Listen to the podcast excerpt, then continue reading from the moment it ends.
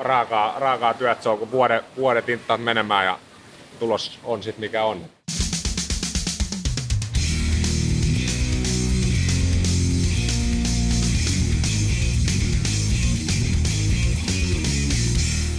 Urheilun ääni. Tervepä terve urheilun äänestä. Kimmo Muttilainen ja Jarkko Laitinen sukeltaa tällä kertaa uinnin maailman, eli vedessä ollaan ihan melkein, voisi sanoa, munaskuukkeleita myöten. No joo, vesiurheilu mennään ja uintiin tällä kertaa. Kuinka tuttu laji Jarko oli ylipäätänsä tuo laji, josta Suomella arvokisamitaleitakin takavuosilta löytyy? No on uinti kyllä tuttu laji. Mä olin aika hyvä uimaan silloin, en nyt millään huipputasolla tietenkään, mutta tulee semmoinenkin tarina mieleen, kun Intissä olin, olin tota niin, lupasin sitten pullakahvit sotkussa kaikille, jotka vetää sen, oliko 100 vai 200 metriä uimatestin nopeammin kuin minä. Ja yksiäkään en joutunut tarjoamaan, että kyllä mä jonkun verran osasin uida. Mutta tuota, niin on tuolla huipultakin silleen tuttu, että on ollut Mäkelän rinteen uimahallissa katsomassa Euroopan mestaruuskisoja ja silloin viereisellä paikalla istuu Antti Kasvio. Että se on mun lähin kosketus huippuuintiin. Oliko Antti Kasvio vielä aktiiviuralla vai oliko jo hänen uransa jo päättynyt? Kyllä hän oli päättänyt oman huippuuransa jo silloin. Uinnin parissa vesipalloa hän kai pelasi silloin. En tiedä, vaikka pelaisi edelleenkin. Niin, uinti on aika vänkä laji, että mietitään sitä kuuluisaa 90-lukua, niin silloin oli paljon kovia suomalaisia. Mietitään jo puhtaasti Jani Sievistä, joka menestyi erinomaisesti. Sitten on tuo mainitsemasi Antti Kasvio, hänkin siinä mukavasti meni. Mutta sitten esimerkiksi Vesa Hanski-niminen kaveri, hän jäi jotenkin varjoon näiden kahden, koska hän ei koskaan oikein hirveästi niille mitaleille yltänyt, mutta kuitenkin hänenkin huippusaavutukset oli neljäs, viides, kuudes, tällaisia sijoituksia, niin ne tuntui aika pieneltä, mutta tänä päivänä kun ajattelee, että jos suomalainen menestyisi MM-tasolla viidenneksi tai kuudenneksi, niin sehän olisi ihan huippua. Joo, kyllä, kyllä. Tulee joku vaikka Jere Hort vielä mieleen ja tällaisia. Siis Suomella on ollut paljon ihan kansainvälisen tason uimareita, vaikka se terävin kärki onkin nyt jäänyt saavuttamatta. Sievisen Jani tietysti on Suomen kaikkien aikojen uimari, mutta et se ensimmäinen arvokisamitalihan meni tuon Antti Kasvion nimiin, kun hän otti bronssin Barcelona olympialaisista 92, näin niin kuin ulkomuistista lueteltuna, että älkää hirttäkö, jos tässä tuli joku virhe, mutta näin se meni. Nyt vain tilastoniilot kaivamaan omista muistinpanoista pitäkö tuo paikkaansa, tai sitten jos ei sellaisia omia muistinpanoja ole, niin sitten voi Googlesta vaikka tarkastaa, mutta eiköhän se noin mennyt. Luotetaan Jarkon ehtymättömään muistikapasiteettiin. Ja pakko nostaa tietysti esille, että 2000-luvun puolellakin menestystä Suomelle tuli Hanna-Mari Seppälän muodossa, eli kyllähän Suomessa sitä on jatkettu, mutta nyt kun ollaan tässä 2010-luvulla, niin ehkä se kirkkain menestysaura ei ole saanut samalla tavalla jatkoa. No se pitää paikkansa ja nyt lakataan muistelemasta menneitä ja mennään nykyisyyteen ja sen verran kaivellaan menneitä, että tämä nykyuimareista, niin Lontoossa 2012 Matti Matson julisti, että Riossa tulee sitten kultaa 2016. No ei tullut, mutta meillä on Matti Matson vieraana. Niin, mitäköhän sitten tapahtui, miksi ei tullut ja mitä Matsonille kuuluu tänä päivänä. Sen me lähdimme Porin uimahalliin selvittämään. Urheilun ääni, viikon vieras. Matti Matson, mitä kuuluu? Syksyä eletään ja mitä uimarin syksyyn kuuluu? No, uimarin syksyyn kuuluu oikeastaan tällä hetkellä erittäin hyvää. Nyt on reenikausi ihan hyvällä, hyvällä mallilla ja toi, vaikka vähän ulkonokosteet, niin tää hallissakin on kosteet. Et ihan, ihan hyvää kuuluu. Tosiaan Porin uimahallissa ollaan ja lämmintä on vai mitäkin mu? No kyllä, lämmintä ja kosteeta, ei pelkästään tuon altaan veden takia, vaan muutenkin ilmassa kosteutta todella paljon. Matille erittäin tuttu paikka ja mennään ihan historiassa taaksepäin.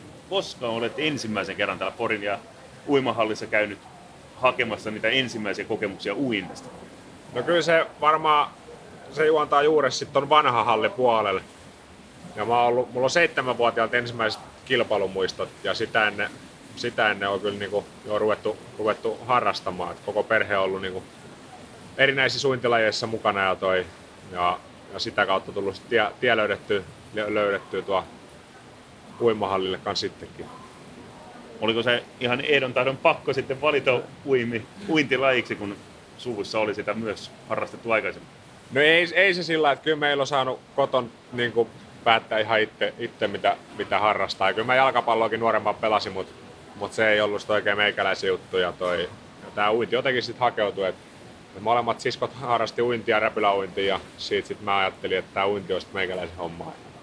Että ihan niin kuin, kyllä on koko, koko lapsuuteni vieti kyllä melkein aina vedessä. Kyllä niin mere, merellä ollaan oltu, niin siellä sitten aina, aina lutrattiin veden kanssa.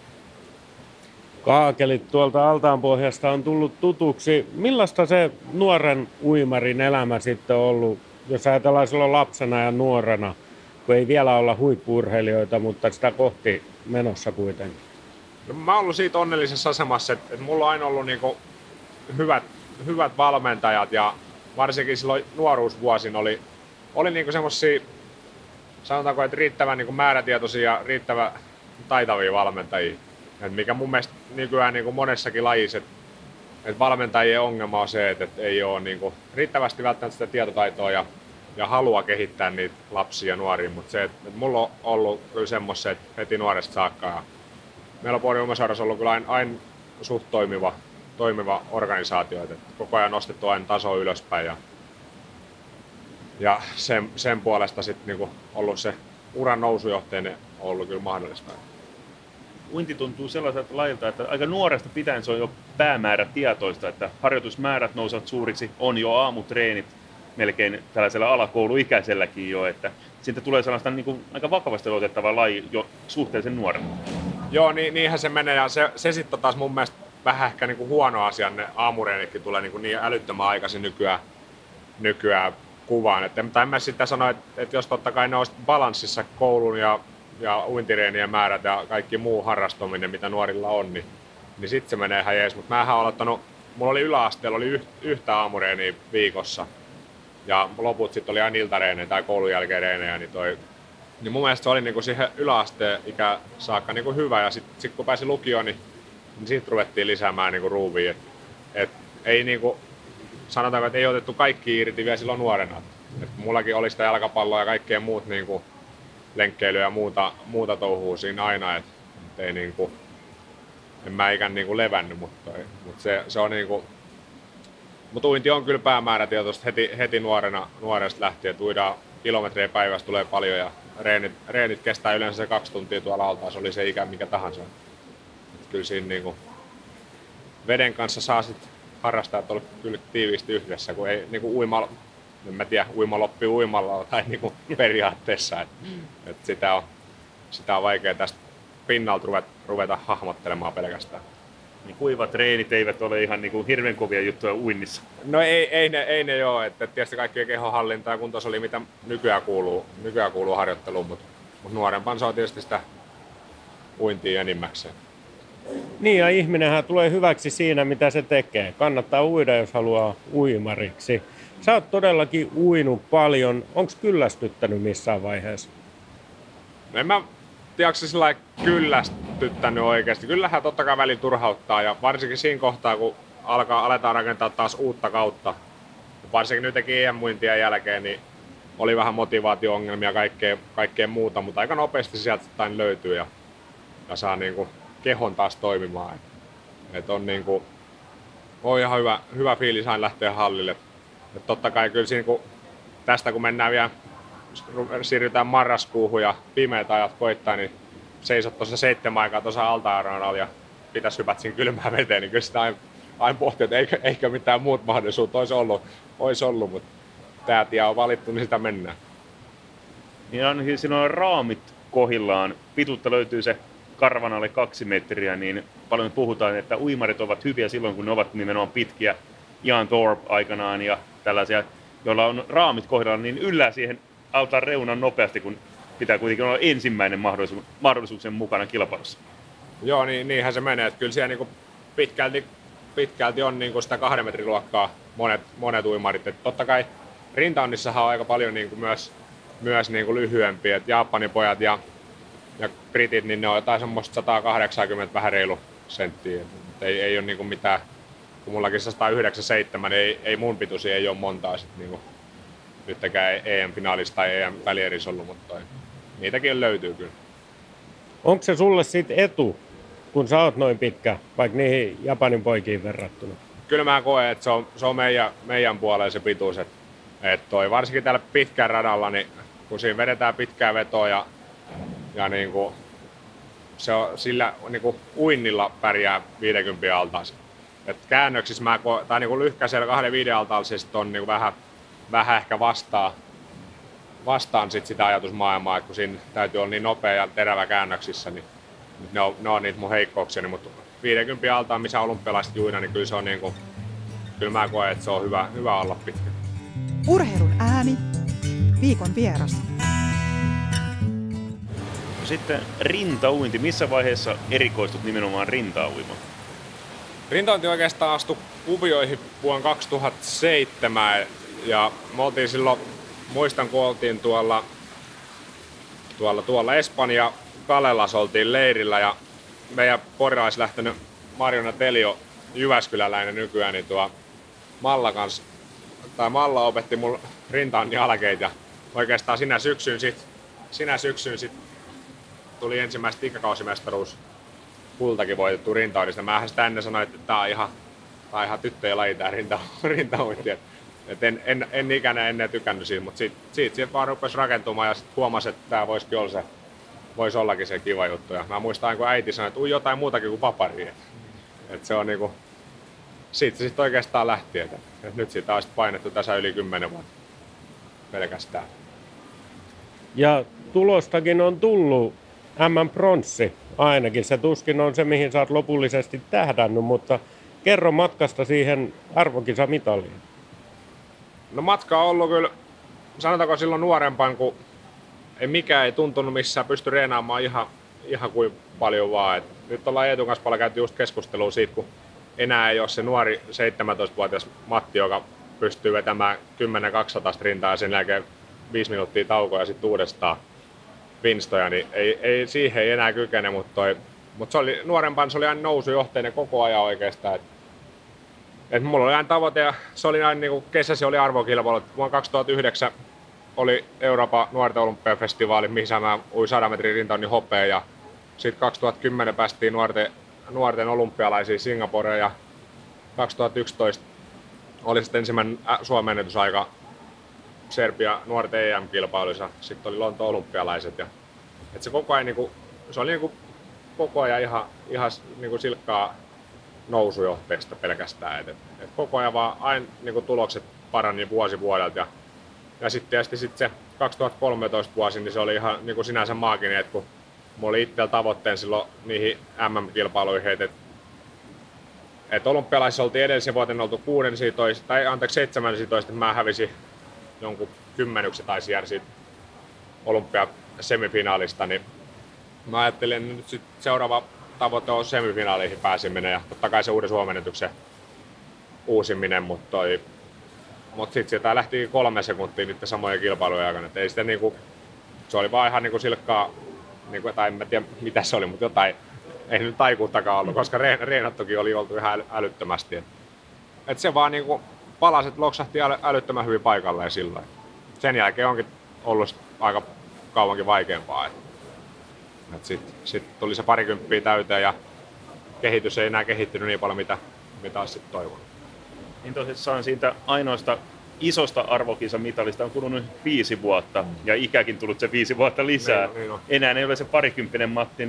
Et vieläkään mikään hirveän vanha ole, mutta kuitenkin kokemusta ja ikää karttunut, niin miten nykyään katsot sitä tätä arvokisatavoitteita, kun lähdet asettelemaan? No kyllä mä niitä niit niinku katso sillä niinku omalla, omalla näkemykselläni, että toi, et silloinhan mä olin kova poika huutelemaan, niinku, mistä saisit jälkeenpäin kuulla se, kun Lontoon olympialaisten jälkeen sanoit, että Rios tulee sitten kultaa ja niin poispäin. Ja, ja ehkä ne oli vähän turha kovi, kovi huutoja, mutta sitten taas toisaalta mä ajattelin, kun mä uskon itse siihen, niin kyllä mun mielestäni, ja kun en mä ole semmoinen ihminen, että mä lähtisin sanomaan, että, että lähdetään katsomaan mitä tulee ja niin poispäin. Sitten, sittenhän mä oon vähän vähentänyt sitä, mutta totta kai mä itse tiedostan, että mikä, niinku, mikä mun tasoni ja mihin mä olen kykeväinen. Nyt, nyt teki niinku, EM-kilpailut oli, mulla ei ollut minkäännäköisiä ulkoisia paineita enää, mitä edellisin vuosina ollut usein. Nyt ei ollut semmosia, mä uin pelkästään itselleni ja, ja nauteisiin tuinnista jo osittain niin kuin hyvinkin paljon enemmän mitä edellisin vuosina. Ja, toi. ja nytkin mä tiedän se, että jos mä olisin päässyt siinä finaali EM-kilpailussa nyt viime kesänä, niin kyllä sieltä olisi sitten taas tullut tulosta lisää. Mutta se se on sitä jossittelua ja mä en tykkää siitä jossittelusta. Sanoit, että nyt on ollut vaikeampaa viime vuodet, niin kerro lisää siitä. Onko se pelkkä ikä vai onko ollut jotain loukkaantumisia vai, vai mistä on kyse? En mä, en mä usko, että se iästä johtuu. Että mä vielä 25 tuli tuossa just kuukausi sitten täyteen, että et ei, ei niinku sen puolesta, totta kai se rupeaa näkymään just harjoittelussa, että ei pysty vetämään enää niin kovaa. Ja, ja kyllähän tämä viimeiset puolitoista vuotta Eetu kanssa, mitä ollaan nyt tehty työtä, niin, toi, niin on kehittänyt koko ajan. Eetu on siis sun valmentaja? Joo, e- Karvos Eetu, Eetu tuli silloin Rio-olympialaisten jälkeen. Mä lopetin se Tomin kanssa yhteistyön ja tuo, sitten ajattelin, että nyt täytyy saada uutta, uutta matoa koukkuun ja Eetu kanssa sitten ruvettiin tekemään yhteistyötä. Ja siitä, siitä on kyllä joka päivä nauttinut. Ja kun uskon, että, että mä en ole vielä näyttänyt sitä parasta. Niin...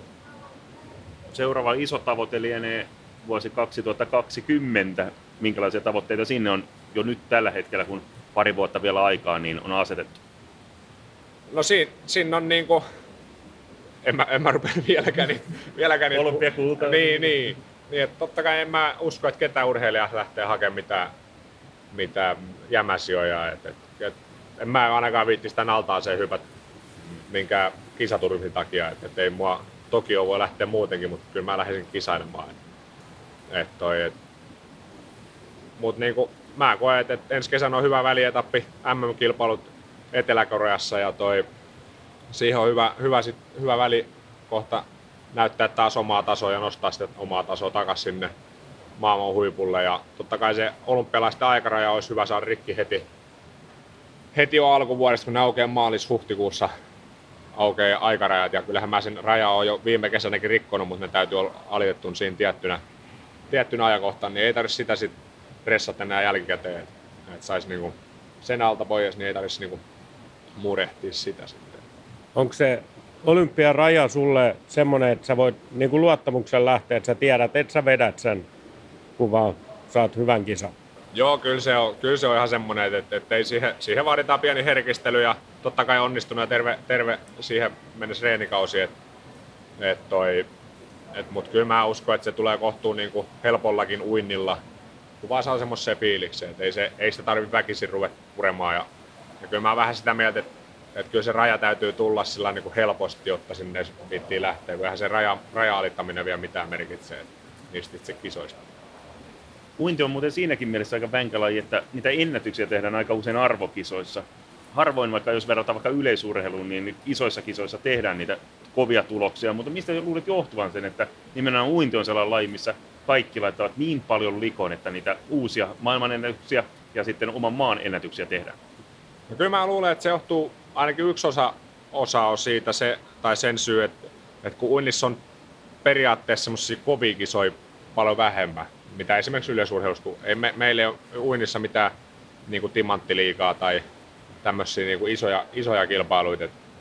Ja sitten kun uinnissa, en mä tiedä montaakaan uimaria, ketä, ketä niin kuin, tai itse en ainakaan lue, lukenut niihin, ketä ajattelee niin kauden parhaimpia. Et mulla ei ole kuin se yksi paras, se on se ennätys. Et, et mä, en, mä, en, mä en osaa niitä. Et, et, ja kun Suomessa varsinkin niin kuin on, on kyllä kilpailu lähestulkoon joka viikonloppu olisi jotain nappulauinteja, jos vaan haluaisi lähteä, mutta mut kyllä mulla ainakin se, että, että mulla on muutama, muutama isompi kansainvälinen kisa, kisa keväällä ja sitten on, sit on ne arvokisat ja, ja itse lukeudun niihin, joka on usein ollut pelkästään kerran vuodessa kunnossa. Se kunto, kuntopiikki on ajoitettu pelkästään niihin arvokisoihin. Et, et se on varmaan se niinku perimmäinen syy, että on, et on niitä kisoja sen verran vähemmän, vähemmän varsinkin täällä Euroopassa. Et, et toi, et panos, panos on kova pelkästään niihin arvokilpailuihin. Urheilun ääni, viikon vieras. Kova juttu on kuitenkin reeniä käytännössä ympäri vuoden ja sitten on ne yhdet kisat. Millä siinä pysyy se keskittyminen? Onko se vaan joka aamu kun heräät, niin siellä on ne kisat mielessä ja taas mennään sinne kylmään veteen? No kyllä se vähän, vähän sillä menee, että se fokus on siellä, fokus on siellä kilpailussa. Kyllä mä nytkin niin kun, ajattelen tätä seuraavaa kautta, niin hei, oliko se nyt elokuu viides ja kuudes päivä oli se 200 rintaa tuolla Glasgow's, niin seuraava etappi on heinäkuun 24. ja 25. vai 25. ja 26. päivä, en muista tarkkaan kumpi, kumpi päin ne oli, mutta, mutta se on semmoista, en mä osaa oikein sitä kuvaa, mutta semmoista kohtuu raakaa, raakaa työt, se on kun vuodet, vuodet inttaat menemään ja tulos on sitten mikä on. Et kyllä se niinku vähän niinku periaatteessa niinku itsensä kiduttamista mun mielestä osalta on. No kuitenkin jonkinlaisen nautinnon siitä saa. Joo, kyllähän siitä tulee. Ja kyllä mä, mä nautin reenaamisesta kyllä, että ei, ei mulla ole sen, sen kanssa ollut mitään. Että kyllä mä, mä, mä tykkään kyllä reenat ja, ja niin sanotut rääkät itteeni. Ja varsinkin nykyään, että, että nyt se uinti maistuu oikeasti niin kivalta ja huomaa, että kehittyy ja oppii uusia asioita vieläkin ja oppii tuntemaan aina paremmin ja paremmin kehoa. No milloin uimari pystyy sitten ottamaan vielä irtiottoa tästä lajista? No kyllä se tapahtuu silloin oikeastaan silloin kesälomalla. Et, et mulla oli nytkin, mä pidin, pidin toi kuukauden verran kesälomaa, että et sai oikeasti niinku nollattua. Et, et, et en, uinti, uinti en ajatellut oikeastaan, oikeastaan yhtään. Ja, ja toi, mulla on kesäsi sillä että mä yritän mahdollisimman paljon maastopyörää sitten kesälomaa aikana. Ja totta kai tulee nyt reeni ohessakin sitä tehtyä, mutta se, se on hyvä semmoinen aivot narikkaa hommaa. Ja yleensä porilaiset viettävät aivot narikkaa vähän toisella tavalla kuin maastopyörälle. no joo, useimmiten kyllä. Tuosta arjen reenistä ja kovasta duunista, niin sulla on jälkikasvuakin tullut, niin miten tämmöinen lapsiperhearki sopeutuu sitten, kun iskä käy treenaamassa? No kyllähän sitä silloin Maiju vaimon kanssa pohdittiin, että millä, millä kaikki rattaat saadaan pyörimään sillä kun, sillä kun halutaan, mutta mut täytyy kyllä sanoa, että, että erittäin hyvin on kyllä lähtenyt koko koko paletti pyörimään. Et mä oon sanonut, että semmoista hallittua kaaosta se on koko, koko ajan. Et, et, et vaimo, vaimo on töissä ambulanssissa ja Varpu on tarhas, tarhas sit niin päin kuin vaimo on töissä ja sit he on kotona, kun he on, kun Majulle ei ole töitä. Et, et hyvin, hyvin, se on mun mielestä, tai niin kuin äärettömän hyvin on lähtenyt ja, ja kyllähän niin jokainen, jokainen vanhempi voi siihen samaistua. Tuohan se hienoa katsoa, kun lapsi kasvaa ja se kehittyy ja sit voi aina oivaltaa, että et nytkin hän hän oppi tuossa kuukausi sitten kävelemään ja se yrityksen määrä, mitä käytetään siihen, pelkästään siihen kävelyyn, niin jos sen, jos sen niin kuin yrityksen määrä saisi lisättyä tuon altaaseen, niin sitten olisi kaikki mahdollista. Et, et niin kuin... Onko se muuttanut isyys sinua jollain lailla? Tietysti vastuunkantoa joutuu ottamaan ihan toisella tavalla toisesta ihmisestä kuin ennen riitti pelkästään itsestä. No joo, kyllähän se vastuuta toi paljon lisää ja sanotaanko että se on rauhoittanut mua ainakin osalta o, o, o, osittain. Et, et toi, illat tulee paljon oltua kotona nykyään ja leikittyy siinä illan lapsen kanssa ja, ja tällä, että et ei tule härvättyä ihan ylimääräisiä koko ajan. PK-sakaan ei tule enää käytyä. Mä voin, se, se, voi, se voi sanoa, että ikäinen en ole käynyt PK. Et, mulla on muutenkin noin noi poripaarit aika lailla kiertämäti kokonaan. Et, et ei, ole, ei, ei ole tullut kyllä sen pahemmin käyty, että ei ole, ei ole oikein meikäläisen hommiin. Niin EK siis paikallinen yökerho täällä Porissa sen verran tiedä, vaikka ei porilainen olekaan. Niin. Mut, en ole minäkään käynyt, mutta kaikkihan PK on tietää. Kaikki tietää. Kerran on, kerran on käynyt. No niin, no niin sieltä se tuli. Ei. Kyllä. Mutta ei kyllä se niinku, sanotaanko, että se on rauhoittanut paljon. Että kyllä mulla on niinku, mulla on niinku toi, millaisen sanois. No päiväreidit tulee kaikki tehtyä ja sitten kun menee illalla kotiin, niin sitten siellä on joku iloinen vastaus. Että toi. Et kyllä siinä niinku, hyvin on mun mielestä niin homma pysynyt hanskas ja ei ole mitään. Ei, niinku, Varpulla on helppo, helppo lapsi, että ei ole pari-kolme ensimmäistä kuukautta se huusi siinä vähän öisinkin, mutta, tuo, mutta vaimo hoisi sitten ne ja, ja silti pystyy kovaa reenaamaan. No, koska on sitten varpuvuoro mennä uima-altaalle vai on jo käyty? Joo, kyllä me heti, heti silloin kun kolme kuukautta tuli ikää täyteen, niin heti se tuotiin tämän halliin ja kyllähän se ihan, ihan kikseissä, kun se näkee vaan uimaalta. Mäkin välin tuossa kesälomalla niin kävin re, noita valmentamassa, valmentamassa tuossa junnuja, ja sitten mulla oli varpu tuossa mukaan, niin koko ajan se olisi ton altaan se ängen, ei, voi yksin vielä päästää. Niin. Mutta kyllä, siitä, kyllä kai siitä vielä vesipeto tehdään. Miten sitten, kun tässäkin on monta kertaa puhuttu, että sä oot uimassa milloin Serbiassa tai Koreassa tai siellä ei ole lasta mukana. Pystytkö sä keskittyä kuitenkin siihen uintiin silloin? Joo, kyllä mä, kyllä mä pystyn. Totta kai arvokisoihin sitten Maiju lähti nytkin katsomaan sit Glasgowhun, lähti katsomaan kilpailuita Varpu kanssa, että, se on sitten niinku omassa paikassa ja Malesian joukkueen mukaan hotellissa. Ja, ja sitten kisojen jälkeen sitten totta kai tavataan ja tällä. Että ei siinä ihan, ihan hyvin hommaa, niinku, hommaa senkin puolesta paletissa. Nyt mä lähden maajoukkueen kanssa sitten tammikuun lopulla, lopulla Taimaaseen leirille ja niin poispäin. Et ihan, se on, tää on minun työni ja Maijulla on Maijun työ ja Varpulla on päiväkotityö. Et, et toi, ihan hyvin se siinä menee. No, kuinka kauan tämä ammattiurheilijan työ sitten jatkuu? Uinti on kuitenkin raaka laji. No on se jo sillä raaka laji, mutta kyllä mä sillä niinku, Tokio saakka ainakin nyt niinku, totta kai, että et siinä on enää mitähän siinä mahtuisi varmaan joku 630 päivää tai jotain vastaavaa siihen, plus miinus 20. Mm. Et toi, et sinne, sinne päin ollaan meno, mene, mene, mene, menemässä ja toi, kyllähän se sanotaanko, että et totta kai Tokion jälkeen täytyy alkaa sitten pohtimaan, että et tietysti tuloksesta riippuu, riippuu ja kaikki, kaikkea muuta, mutta kyllä tarvii varmaan joku oikeakin ammatti siihen väliinkin keksiä, että totta kai sit voi sen jälkeen jatkaakin vielä. Et ei se, mutta mut pelastusopistoon Kuopio ollut haaveen tai sitten tai sit jotain merivartiohommia.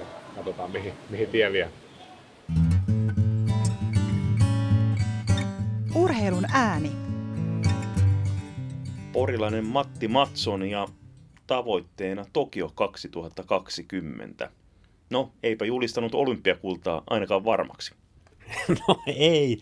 Kyllähän Matti on selkeästi niin kuin, en, mikähän se olisi oikein, mutta että hän, on, onko oikein sanoa, että seestynyt tai näin. Hän, hänellä on perhettä tullut ja hyvä tuki sieltä. Ehkä tavallaan sellaiset elämän arvot on tullut erilaiseksi nyt lapsen myötä ja muuta, että se, se olympiakulta ei ehkä olekaan se maailman tärkein asia, niin kuin se ehkä silloin Lontossa on tuntunut. Mutta täytyy nyt sanoa tuohon silloiseen kommentti, että Riosta sitten kultaa, niin onhan se niinkin urheilijalle, että jos tavoittelee keskinkertaisuutta, niin saavuttaa keskinkertaisuuden. Että saavuttaakseen huipun pitää tavoitella huippu, että se on ihan oikea tavoite. Ei muuta Matti kuin tavoite sinne kultamitaliin sinne Tokioonkin, se on ihan selvä juttu.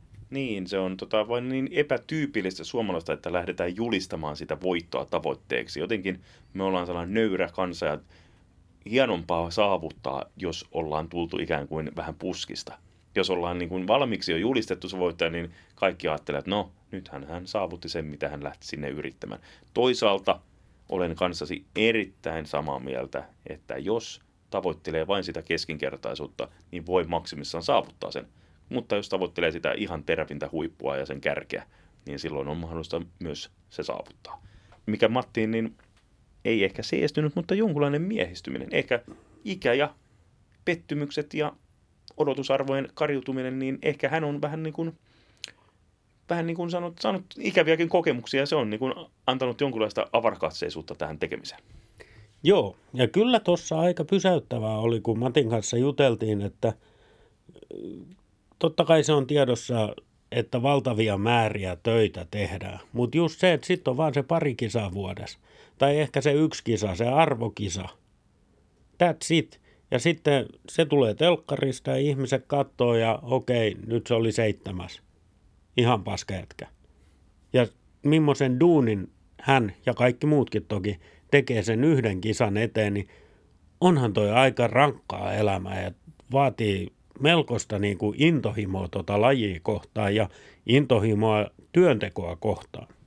Joo, ja mietitään mitkä pohjat. Uinti on siitä vänkä laji, että seinhän erikoistutaan jo aika nuorena ja ne määrät, varsinkin jos on kilpaurheilupuolella, harjoitusmäärät ovat ihan poskettomia. Tiedän monia tapauksia, jotka ovat 10-vuotiaana ja ensimmäiset harjoitukset alkavat jo aamulla seitsemältä ennen koulua. Sitten koulun yhteydessä jotain liikuntaa ja sitten kun koulusta pääsee, niin sitten on jo iltatreenit. Ja puhutaan kuitenkin vielä 10-vuotiaasta pojasta että, tai tytöstä. Niin kyllä se vaatii vain niin älyttömän paljon menestyäkseen ja välttämättä se työntekokaan ei ole mikään tae siitä menestyksestä. No se nimenomaan usein unohtuu, kun se, että joku on maailman huipulla tai Suomen huipulla, niin unohdetaan, että ihan saman määrän työtä on tehnyt monet muutkin, jotka ei ikinä näy missään eikä pääse sinne huipulle. Et siinä kohtaa, kun se duuni on tehty, niin sitten erottuu se, että kenellä on ehkä ne lahjat tai jotain tämmöistä, joku geeni perimä parempi kuin muilla. Mutta unohduksi jää ne, jotka on tehnyt sama duuni eikä näy missään. Laji kuin laji, niin lapsena harjoittelumäärä on paljon, mutta sitten kuinka monesta niistä lapsista ylipäätänsä tulee jonkun tällaisen piirikunnallisen tason, ei kaikista siitä, saati kuinka monesta tulee kansallisen tason urheilijoita, kuinka, välis, kuinka monista kansainvälisen tason, eli kyllä siinä on aika monta porrasta koluttavana ennen kuin sen ihan maailman terveimmän kärjen saavuttaa. Meistä kumpikaan ei taida olla, onko meistä kumpikaan edes piirimestari missään lajissa? Aika kaukana siitä aivan kaikissa lajeissa ainakin meikäläinen. Ei lähelläkään, mutta Matti Matson kova urheilija ja musta sekin oli hienoa, kun hän tuossa sanoi, että se olympiaraja sinne Tokioon siis pitää tietenkin tehdä tietyn tason tulokset, että saa edes osallistumisoikeuden, niin se on hänellä, että kyllä se vaatii työtä, mutta se pitää tulla silleen normaalisti. Että se ei, se ei voi olla se huipputaso, se rajan saavuttaminen, että jos se on kauhean työlästä saavuttaa rajaa, niin ei kannata lähteä koko kisoihin. Ja se on sanoisin, että se on niin kypsän urheilijan puhetta. Että hän on jo käynyt siellä Lontoossa, Riossa, hän on nähnyt olympialaiset, löytyy olympiatatuointikin, niin, tuota, niin hän ei tarvi enää lähteä oppimaan tai katsomaan, että mitä se meininki on. Nyt lähdetään tekemään tulosta ja näin se pitää ollakin. Sitten on mielenkiintoista nähdä, mitä tapahtuu sitten vuoden 2020 olympialaisten jälkeen. Jatkuko Matin ura? Toivottavasti vaikka jos sitä menestystä ei tulisikaan, niin vähän jäisi vielä kytemään, että ehkä vielä pystyisi näyttämään vaikkapa EM- tai MM-kisoissa. Katsotaan, aika näyttää miten siinä sitten käy, mutta eiköhän tämä ollut tässä. Ei muuta kuin Matille oikein paljon tsemppiä matkalla kohti Tokiota. Joo, tsemppiä. Hyvin sympaattisen kuvan annoit itsessäsi ja toivotaan, peukut on täällä pystyssä. Kaikkia hyvää. Moi moi! Moikka! Urheilun ääni. Löydät meidät myös Facebookista Urheilun ääni ja Twitteristä at urheilun aani.